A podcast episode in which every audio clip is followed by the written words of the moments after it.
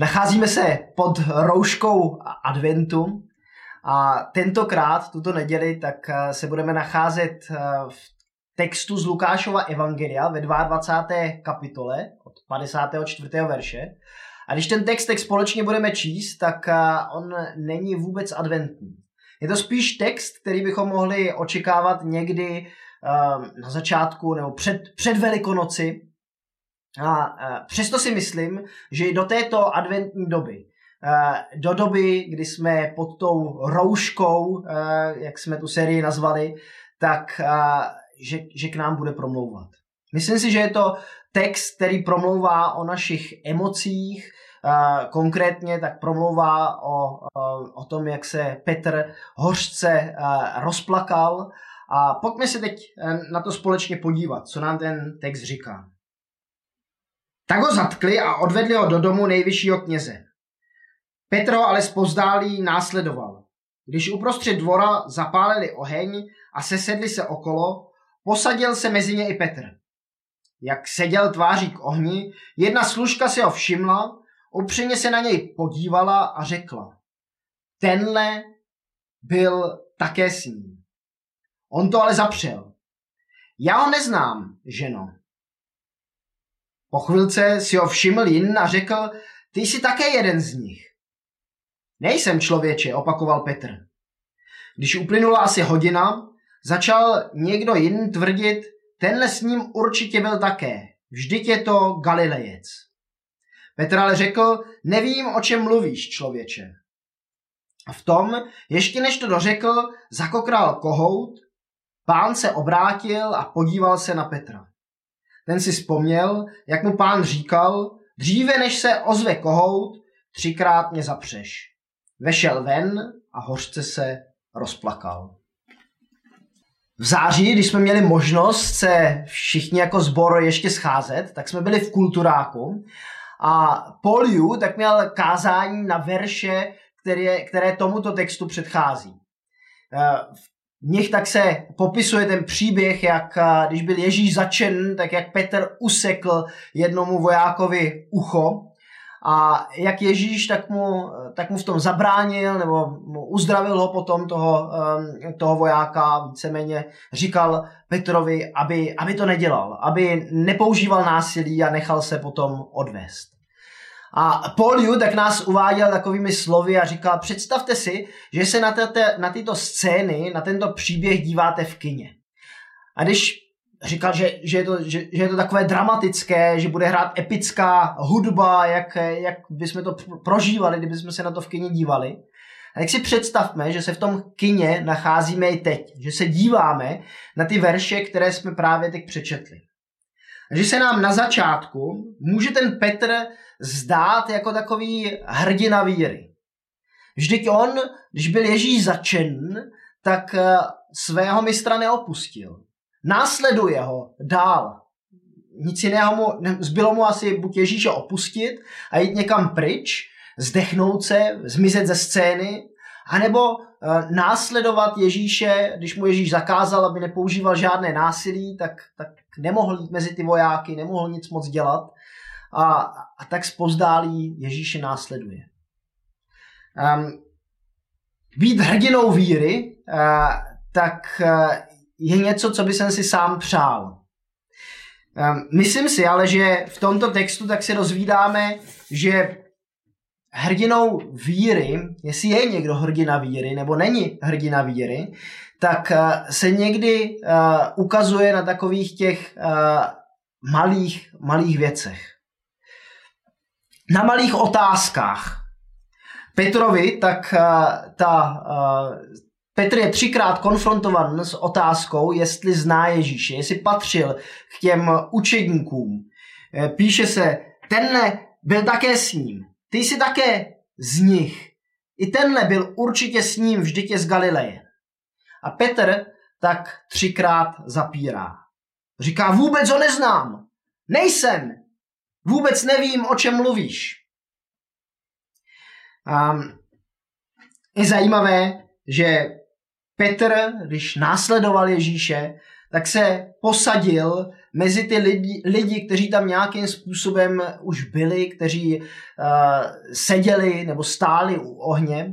A já když si představuju tuto scénu, tak mě napadá jeden takový příběh, uh, když jsem byl ještě ve Švýcarsku, když jsem tam žil, jako 18-letý kluk, tak uh, jsme chodili někdy po práci uh, do, do hospody uh, a v Grindoval tak je takové městečko, 4000 obyvatel a v zimě, v zimní sezóně, už v období adventu, tak tam přijíždí hodně turistů. Když je plná sezona, tak je tam třeba 20 tisíc lidí. A všude, všude turisti, ve všech hospodách, barech, tak je, tak je hodně lidí. A v jednom takovém iglu, bylo uprostřed, uprostřed vesnice, tak se setkávala taková parta lidí a já jsem s kamarádem, tak jsem šel jednou, jednou mezi ně. A byli jsme tam, dali jsme si nějaké pivko, a bylo už pozdě večer a najednou a, tak se v tom iglu setmělo a, a, a na stůl vyskočily dvě takové e, slečny a začaly tam tančit.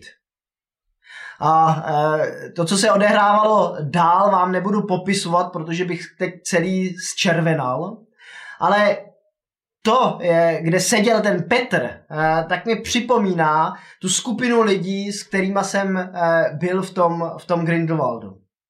Myslím, že lidi, se kterými se setkáváme, e, s kterými nějakým způsobem jsme dohromady, tak na nás mají, mají vliv. A mají na nás buď to vliv pozitivní, jsem strašně rád, že jsem měl v životě spoustu křesťanů, kteří mě pozitivně ovlivnili, kteří kdybych v životě neměl, tak dneska pravděpodobně tady uh, nesedím. Ale měl jsem v životě i lidi, kteří se mě snažili nějakým způsobem vést jinou cestou. A myslím si, že ten Petr v tomhle textu tak seděl před takovýma lidma, kteří možná se eh, Ježíšovi posmívali. Eh, říkali, no tak co je to za krále králů, když, eh, když je tady teď takhle vyslíchan. Proč sám sebe, ne, ne, proč sám sobě nepomůže? Proč nepomůže nás, nám, když my, my, my očekávali na Mesiáše, který přinese pokoj, přinese naději, přinese lásku, přinese víru. Něco z těch čtyř adventních svící, které teď v období adventu zapalujeme. A najednou je tam uh, král, uh, který je odváděn uh, na porážku jako beránek. A teď se mu možná vysmívají a ten Petr je mezi těma lidma a, a nechce, aby věděli, že on je jeden z jeho učedníků. A teď přichází uh, ty, ty otázky. Třikrát je, nebo třikrát někdo přijde a říká, teď ty Petře, uh, ty, jsi, ty jsi taky jeden, uh, jeden z nich. Teď ty jsi taky násled, následovníkem Krista. A možná uh, pro nás v dnešní době tak uh, může, uh, můžou tyto otázky, nebo mm, které byly směřovány na Petra, být směřovány i na nás. I my můžeme být v dnešní době konfrontováni uh, s tím, jestli opravdu následujeme Ježíše, jestli před některými věcmi zavřeme oči a odejdeme pryč, jako jsem měl odejít já, když tam začaly tančit ty dvě slečny na tom stole. A nebo jestli jestli Ježíše nějakým způsobem začneme zapírat. Třeba když se nás někdo zeptá, jestli chodíme uh, do církve, tak řekneme, no jo, tak já tam, já tam chodím, ale zase tak neberu to úplně, úplně vážně. A, a a nebo, a nebo třeba to bereme vážně, ale nějakým způsobem tak v našem životě tak zapřeme Ježíše tím, že zapíráme naše hodnoty, nebo že zapíráme to, co Ježíš říká, aby jsme, jak bychom měli žít. Že najednou, uh, jak se říká, kážeme vodu, ale pijeme víno. A musím se přiznat, že už se mi to v životě stalo. Že už jsem, jsem kázal vodu a, a pil jsem víno. A není, to, není to úplně dobré. Myslím si, že každý z nás, když si to uvědomí, tak, tak řekne, tyjo, tak, tak já žít nechci, to, není, to není správné. A možná, že se můžeme potom podobat tomu Petrovi, který najednou uh, třikrát zapře a, uh, a najednou vidí pohled Ježíše. Vidí, na to, vidí to, jak se na něho Ježíš dívá. A tak jak to, jak to máme my, když jsme konfrontováni s Ježíšovo pohledem? Když se Ježíš třeba podívá uh, na to, co jsme dělali ten týden, který je za námi. Uh, když si představíme, že Ježíš viděl všechny naše rozhodnutí, to, co jsme říkali, eh, jak jsme se chovali, jak jsme se eh, chovali eh, k našim manželkám, k našim manželům, k dětem v práci, tak možná, že ten pohled Ježíše tak nás konfrontuje s něčím, co je v nepořádku v našich životech. A možná, že se podobně uh, jako uh, Petr sami za sebou zastydíme. Že si řekneme, tyjo, já jsem to něco, něco v tom smyslu. Že, že si řekneme prostě, já, já chci, aby ten můj život vypadal jinak, než teď momentálně vypadá a že se sami nad sebou uh, rozpláčeme. Že děláme to, co, uh, nebo že uděláme to, co udělal Petr v tom našem textu. Že najednou v tom adventu tak si uvědomíme, že náš život je tak trochu pod rouškou. Že někdy možná nahodíme nějakou masku a nejsme opravdoví. A že Ježíš si přeje, aby ten náš život byl opravdový. Aby, eh, i když se nikdo nedívá, tak aby, eh, aby jsme eh, se za to, co děláme, nemuseli stydět. A je strašně zajímavé, že tady ten příběh tak je napsán i třeba u Matouše.